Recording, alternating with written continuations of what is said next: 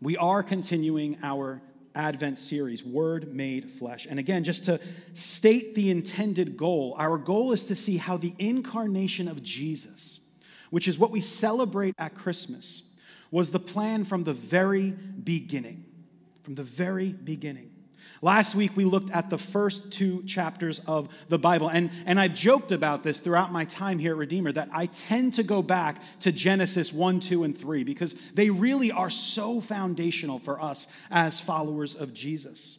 And we were able to see how the ordering of the cosmos was God's way of establishing for himself a dwelling place or a temple so that he could dwell with his people in the Garden of Eden. We saw how Jesus fulfilled that temple project, which he then passed along to his church, that we would be the means by which a dying world could learn of the good news of King Jesus. And actually, we're going to look a little bit about that in our text this morning. And similar to a text that was read this morning, the, the promise that was given to Abraham that his people would be a blessing to this world. And those of us who are in Christ we are part of that Abrahamic family who now has that opportunity to be a blessing to the nations. What a wonderful privilege that we have, but what a tall responsibility we also have. This week, we turn to another passage where once again the presence of God is put on full display. And again, we will see that God's desire is to meet with his people. And it is through this divine presence, which we experience through the gift of the Holy Spirit who resides in us, that we are both comforted and empowered to live out the mission of God before a lost and dying world. So, this morning we're going to be in Genesis 28. But before we do that, let me pray very quickly for our time in the Word, and then we'll see what God has for us. Father, thank you for this day. Thank you for Sunday, Lord, the day when your people gather, the Lord's day. Father, be with us as we look at your Word. Convict us of sin, draw us near to yourself, make us more and more like your Son, Jesus. We love you with all of our hearts. It's in Christ's name we pray. Amen. So we are in Genesis 28. Again, an Old Testament passage that we're going to talk about Christmas from. And we're going to be looking at verses 10 through 22. Genesis 28, verses 10 through 22. And the first section, as you'll see in your bulletin, fleeing for his life, verses 10 through 17. Our passage this morning begins with Jacob leaving Beersheba and heading to Haran to stay with his uncle Laban. Why is this important? Well, we need to do a little bit of background to wrap our minds around what's happening in this particular test. Remember, Jacob stole his brother's birthright by tricking his father into giving him the blessing. Jacob wasn't a great guy. Now, granted, he's one of the patriarchs. He's a big deal in biblical history. But as a human, as a guy that was kind of living life under the sun, especially prior to this meeting he has with God that we're going to look at this morning, he was a schemer. He was a liar. He was a deceiver. He was always trying to trick people into getting what he wanted, which is so interesting because, in spite of all of that, he's chosen by God. He's chosen by God.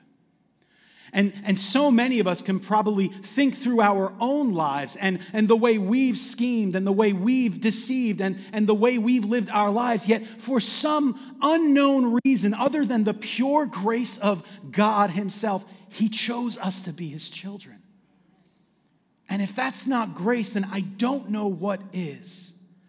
Jacob was chosen by God, but his actions created a rift between him and his brother Esau.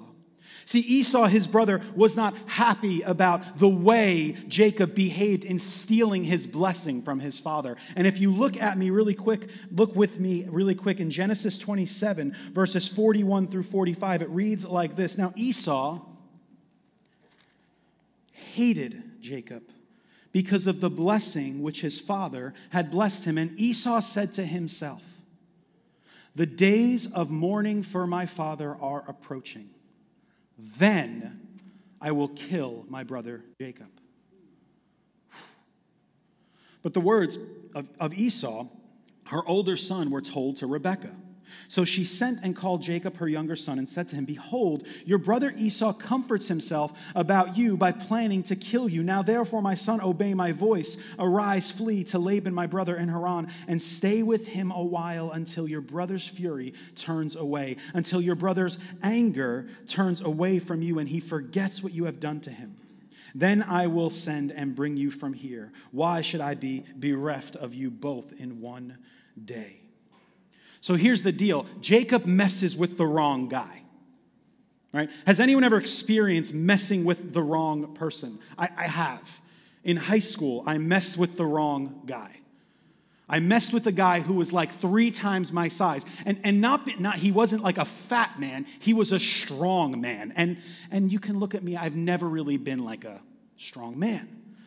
This guy, for some reason, I'll tell you the story because it's funny. I took, we were in the middle of an assembly and I took his shoe. And mind you, I'm a senior in high school. I don't know why I did this. I took his shoe and I threw it across the gym because I thought it would be funny. Everyone thought it was funny, but not him. And he basically got in my face and he wanted to destroy me. I messed with the wrong guy. Now, I was able to work my way around it. I, I, I, was kind of clever with my words and I you know, whatever. I didn't get beat up. Thank God. But anyway, my point is is that in the same way that Jacob messed with the wrong guy, we've experienced this. Right? We've experienced this. Now let's see what happens because in messing with the wrong guy, he realizes that his brother wants to kill him. And so the feelings that he might be experiencing in this point in time is, is probably distress and fear and anxiety. And so he does, he flees. And it says this in our text in chapter 28, verse 10. If you look at me in, the, in your Bibles, Jacob left Beersheba and he went toward Haran. And he came to a certain place and stayed there that night because the sun had set. Taking one of the stones of the place, he put it under his head and lay down in that place to sleep. And he dreamed, and behold, there was a ladder set up on the earth, and the top of it reached to the heaven, and behold, the angels of God were ascending and descending upon it. So, in the midst of Jacob's distress, because he's fleeing from his brother who wanted to kill him, in the midst of his distress, under the night sky, he is visited by God Almighty in a dream. And it is in this visitation that he is reminded of the faithful and promise keeping nature of God. But first, there was a ladder. There was a ladder and angels were ascending and descending upon it between heaven and earth. This is what one scholar calls a thin space, where heaven and earth start to kind of come together a little bit where, where, where that, that line that separates our world from the spirit realm is blurred a little bit. And, and, and, and he sees in a dream the, the angels ascending and descending between heaven and earth. A couple of things about this ladder it's most likely a ramp or a staircase, not necessarily a ladder. And the really in, important thing I want us to note about this one scholar, Tim Mackie from the Bible Project, he argues that it's the kind of ramp or ladder that would be on the ascent to an ancient temple. Isn't that something? An ancient temple. So, again, what shows up in our text but temple? And what do we know about temple from last week is that that was the place where God dwelt, in the temple, in the most holy place. And so here we have another scene where God is dwelling among his people dwelling among his people. The temple presence of God appears to Jacob in a dream. And, and so, what is the point? Jacob is dreaming of a place where heaven and earth meet, and it's being presented as a temple. Jacob is dreaming of a place where heaven and earth meet. Where heaven and earth meet. This is so important. This is so important. And I think we all know why this is important. We're going to get to it because we were looking at this stuff just a week ago. The, the, the massive importance of the temple presence of God, the massive importance of God's desire to dwell with his people, the massive importance of this, this idea, this theological and biblical concept that what God is doing is bringing heaven and earth together. In the same way we pray in the Lord's Prayer Our Father who art in heaven, hallowed be thy name, thy kingdom come thy will be done on earth as it is in heaven. See, the goal has always been from the beginning that God would dwell with his people and that the heavenly cosmic presence of God would manifest itself throughout all of creation. And as we read through the Old Testament, we see little bits and pieces of it. And even in the New Testament, as Jesus comes, we see little bits and pieces of it until one day in the new heavens and the new earth, we will finally be at that place where heaven and earth come together and we are with Jesus for all eternity. But we're not there yet, so let's keep traveling through our text. Verses 13 through 15. I feel like I got to slow down. I'm going a mile a minute. Verses 13 through 15, it reads like this And behold, the Lord stood above it. So, so imagine in your head, it's, it seems that Yahweh is actually in heaven, standing above this staircase, maybe at the top of the staircase, looking down. And what happens? I am the Lord. And behold, the Lord stood above, and he said, I am the Lord. I am Yahweh. I am the covenant name of God. He's approaching Jacob using his covenant name. I am the Lord, the God of Abraham, your father and the God of Isaac. The land on which you lie, I will give to you and your offspring. Your offspring shall be like the dust of the earth, and you shall spread abroad to the west and to the east, and to the north and to the south, and in your offspring shall all the families of the earth be blessed. Identical language to what he said to Abraham, identical language to what he said to Isaac. This is once again that promise being reiterated that you, your offspring, Jacob, will be a blessing to all the families of the earth. And so the Lord speaks. He restates that promise that was given to both his father and his grandfather that his family will be the means by which the world might come to know and experience God. Right? Because I think sometimes when we just say that you will be a blessing to all the families of the earth, we don't fully wrap our minds around what that means. It's that they would be the means by which the world might come to know and experience God. And we pick that promise up we pick that promise up. All the families of the earth. This is the promise given to Abraham, and it's the promise that we are still benefiting from today. If you're sitting here as a child of Almighty God, you are benefiting from the promise that all the families of the earth will be blessed. We sit here. We benefit from that promise. And what is that blessing? None other than the person and work of Jesus, who is the place where all of these blessings and promises find their resounding yes. A resounding yes in the person and work of Jesus the Messiah. And we benefit from we benefit from that. The text goes on. Behold, in verse 15, if you look at me in your Bibles, I am with you and will keep you wherever you go, and I will bring you back to this land, for I will not leave you until I have done what I have promised you. So God personalizes now the promise because remember what is going on in Jacob's mind. What's he doing? He's running away from his brother Esau, who wants to kill him.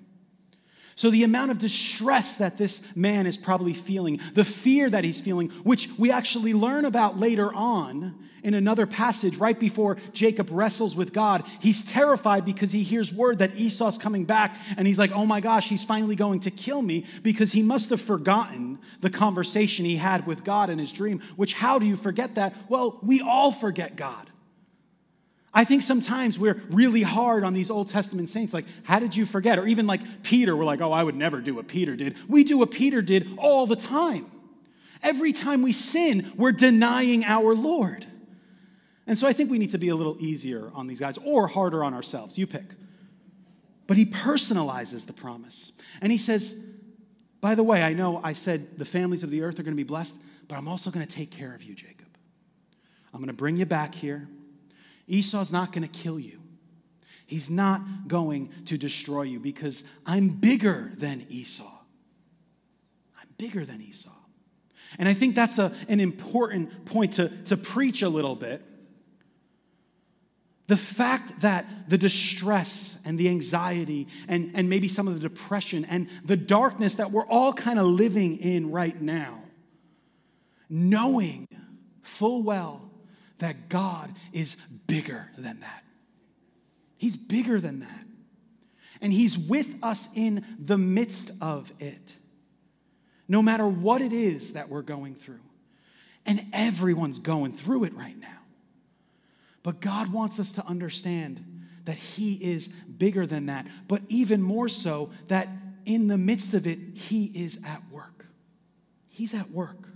What's the point? The Lord visits Jacob at one of his most vulnerable moments where he is both literally and figuratively shrouded and in darkness. And it is in that darkness that God brings comfort and peace. One pastor said it like this his name's Rich Villodas. He said, God works in the dark.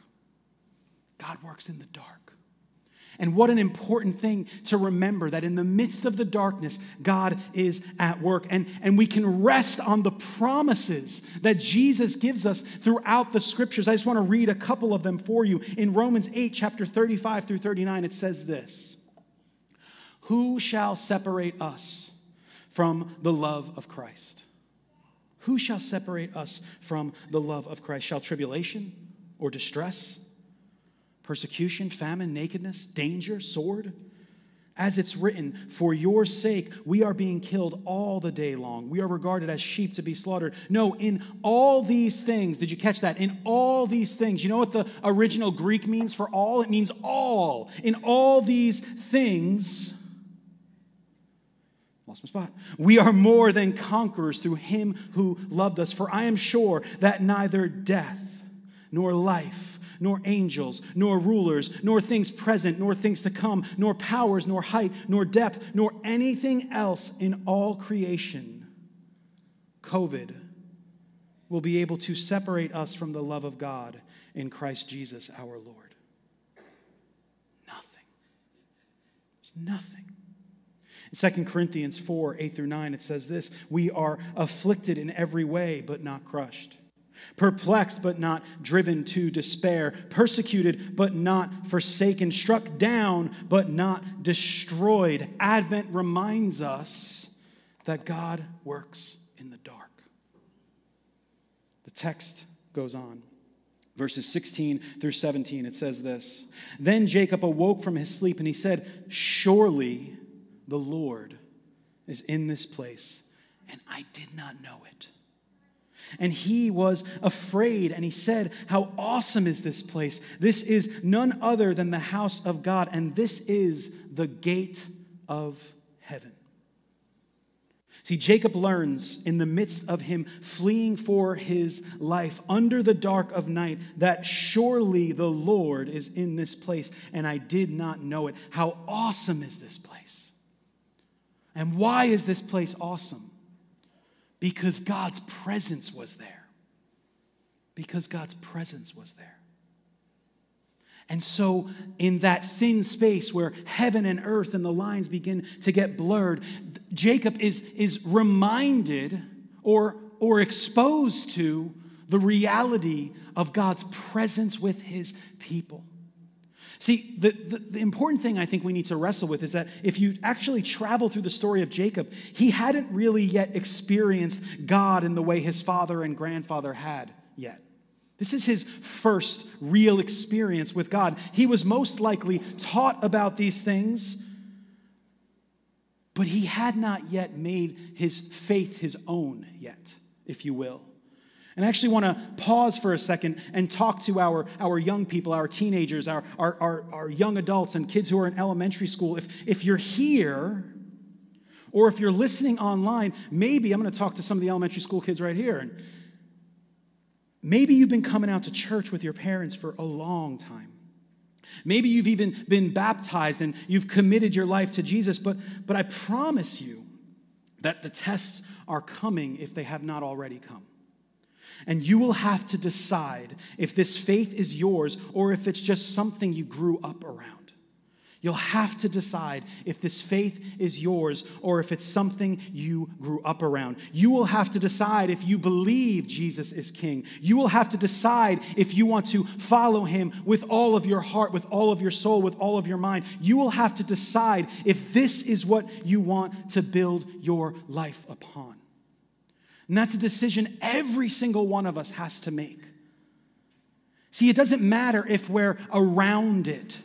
Because even Jesus said that not all the children of Abraham are children of Abraham. Not all Israel is Israel. There are some who, just because they grew up around it, and even if they were circumcised or baptized, even though they grew up around it, they did not yet come to an experience with God and themselves a personal conviction of their own sin. They did not yet put their own faith into the saving work of Christ. See, it doesn't matter what my parents believe. For them, it does, for sure, a million percent. But when it comes to me, that's something I need to come to grips with between the Lord and myself. And that's something we all need to wrestle with. We can't rest on our laurels, if you will. We need to follow Jesus. We need to be faithful. We need to trust in what he accomplished on our behalf. And so the text continues, verses 18 through 22. So early in the morning, Jacob took the stone that he had put under his head and he set it up for a pillar, and he poured oil on top of it. He called the name of that place Bethel, but the name of the city was Luz at, at the first.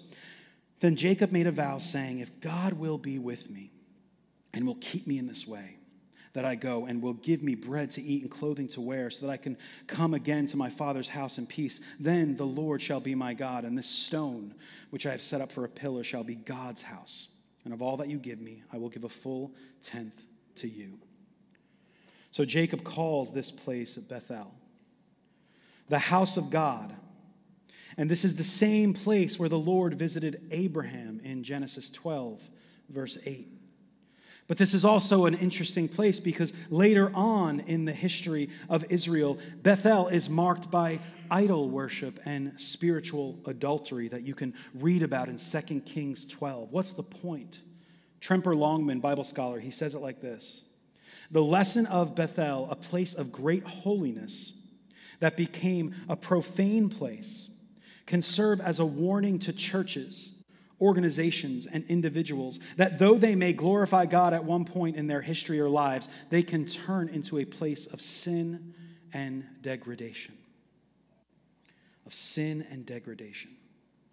So there is a warning that's just built into this place that we need to wrestle with as followers of Jesus. We have to wrestle with that warning because many have cried out, Lord, Lord. Many have experienced a spiritual moment in their lives, but if that faith does not carry them through, is that saving faith?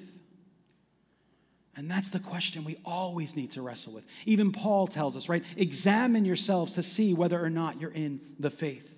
We are not saved by a prayer that we prayed a couple, you know, decades prior. We're saved by the person and work of Jesus.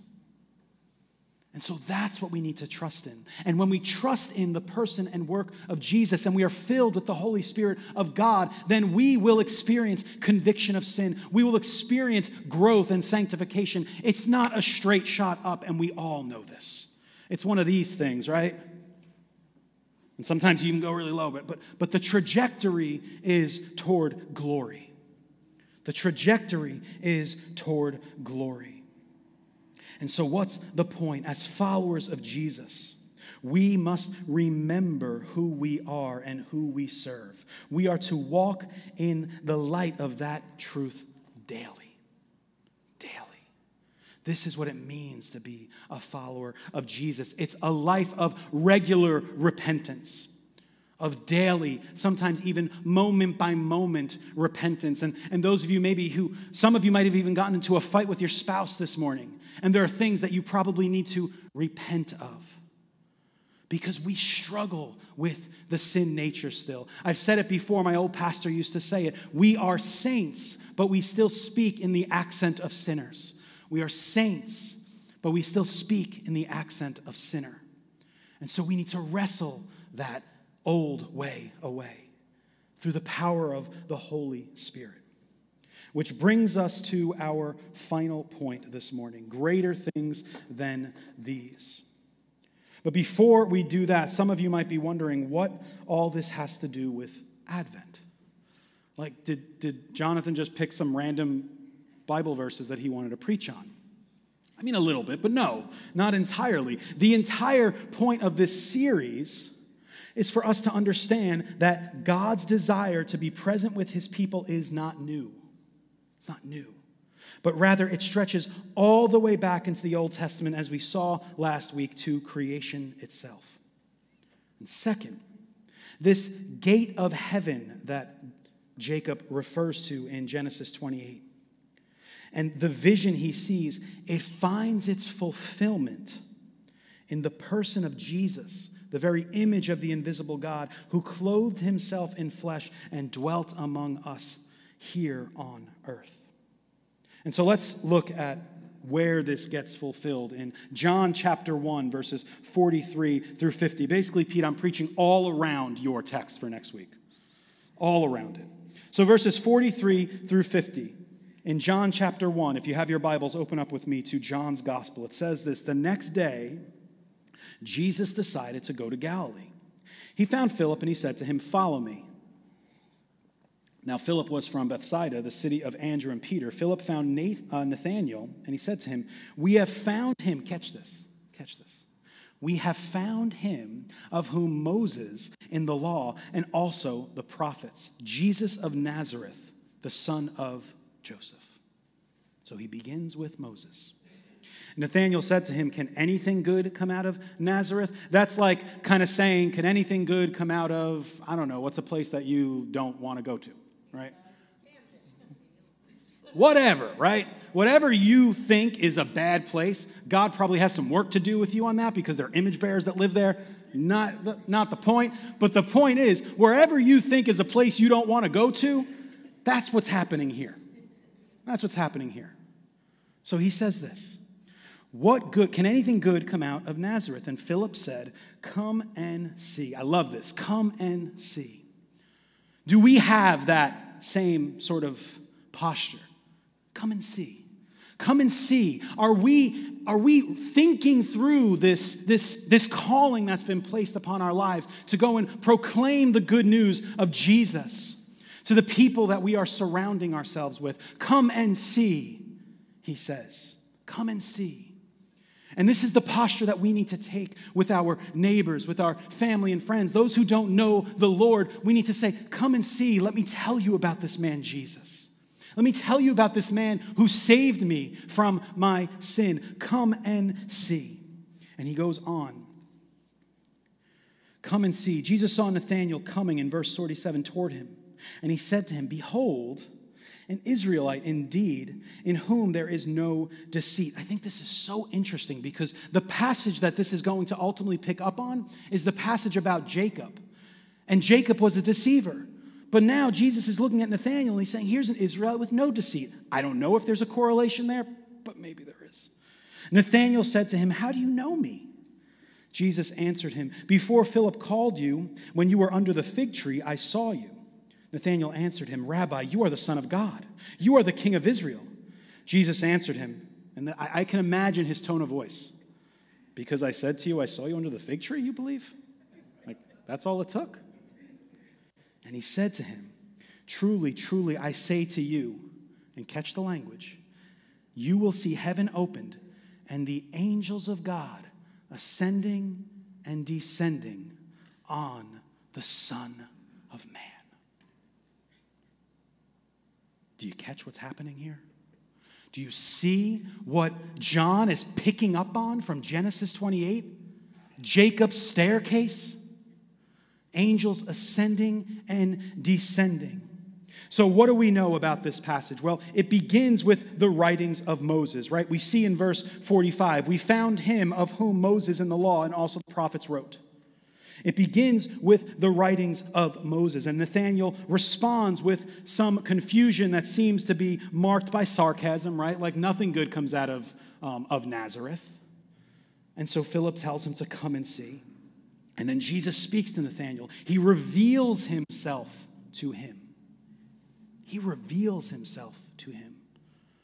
And what happens? A conversion takes place. A conversion takes place. Isn't this eerily similar to what happened with Jacob? Isn't it the revelation of God Himself that brings Jacob to his knees? And isn't it the same way with you and I? That we were blind until God miraculously, through the power of His Holy Spirit, opened our eyes so that we can see the truth of the gospel. This is what's happening in both of these passages. That there was someone who was running because of, of the, the sinful deeds that he committed, and God meets him in the dark. And what happens to us? Those of us who have walked with Jesus, sometimes we forget where we were prior to knowing our Lord. But in the same way, He met us in the dark and He turned on the lights. The point of what's happening here is that Jesus is the very place where heaven and earth meet, and it is in him where all the families of the earth will be blessed, as he is the very house of God. He is the new temple. He is the one whom the angels are ascending and descending upon. He is the gate of heaven.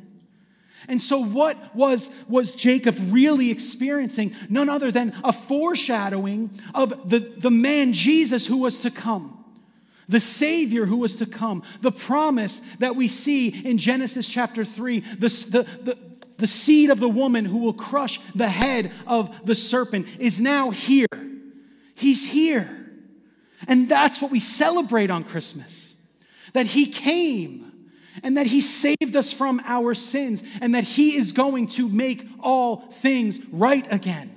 Everything that is wrong under the sun, every lie that has ever been told, every oppressive regime is going to be flipped on its head when Jesus returns. And that's our hope, Redeemer. That's our hope. And that's what we can get excited over as we approach this Christmas season, as we think about the coming of our Lord. He didn't just come as a baby, He's coming back. He's coming back. Praise the Lord, He's coming back because we need Him. We need Him. But in the interim, our job is to tell the world, come and see.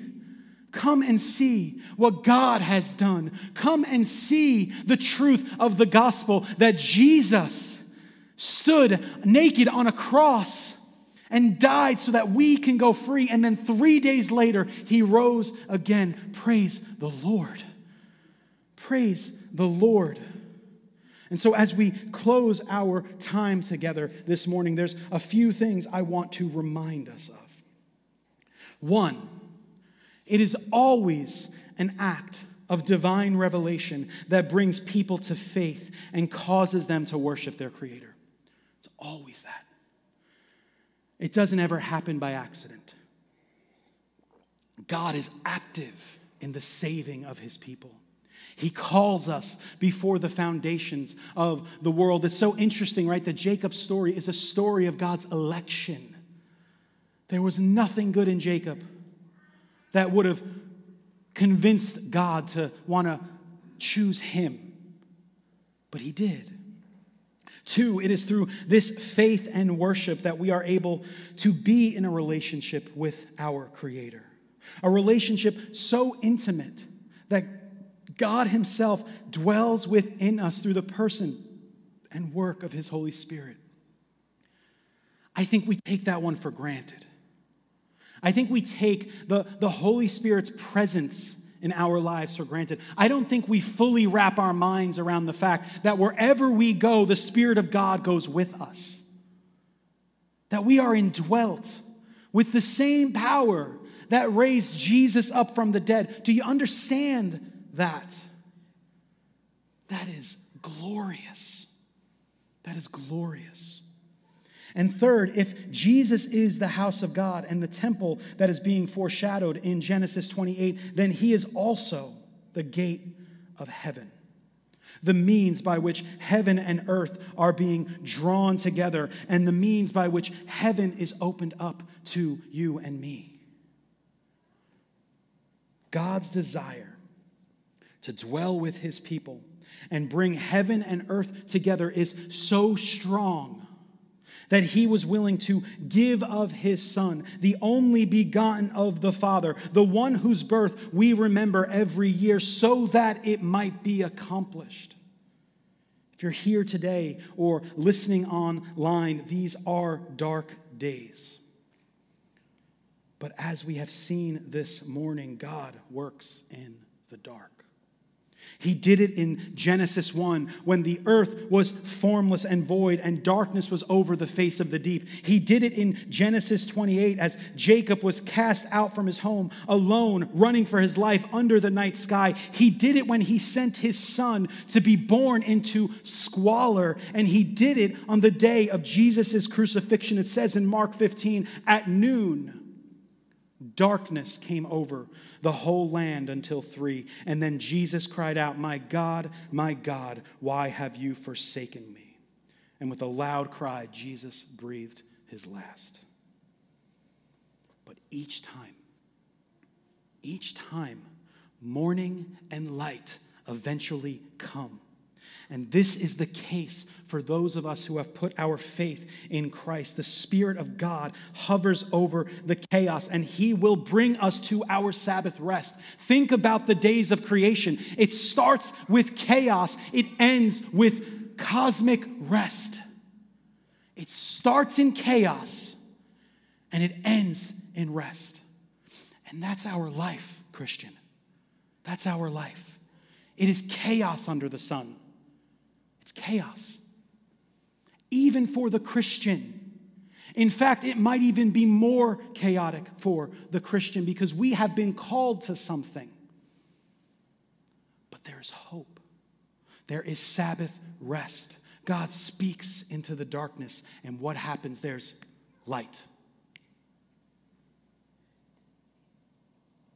All we need to do is to put our trust in Jesus the one who lived, died, and rose again, the one who rules over all of creation from his heavenly throne. So, as we come to the table this morning, we come to remember, as always, but we come to be fed, to have our souls nourished by the amazing grace of our Lord Jesus. We come to meditate upon what he did for us on the cross and, and what he accomplished through his resurrection. And we come knowing that one day this world will be fully redeemed and we will see our Lord face to face and we will worship him for all eternity. This is what we celebrate on Christmas. That through the person and work of the Word made flesh, we have peace with God. We have peace with God. That's what it means that all the families of the earth will be blessed. That we now have access to God Almighty through the person and work of Jesus, the gate of heaven. Let's pray. Oh, Father, um, Lord, I thank you for your word, and I thank you for the promises Lord, your word isn't just a book. It is, but it's so much more than that. It is the very promises that you give us, Lord. It is the inspired word, the authoritative word of God that gives us hope in the midst of despair. And Father, we are not crushed, Lord. You will raise us up on the last day. Father, you will see us through the evening and allow us to awake in the morning in worship. Father, that is what you promise us, Lord God. And Lord, in this season, Lord, as we as we anticipate this, this second coming, Lord, we remember your first coming, Lord. And we remember the hope that we have and the peace that we have. And Father, I pray, Lord, that as we come to your table, Lord, we would experience that very same peace, that you would nourish our souls with the glorious grace of your gospel, Lord. It's in Jesus' name we pray.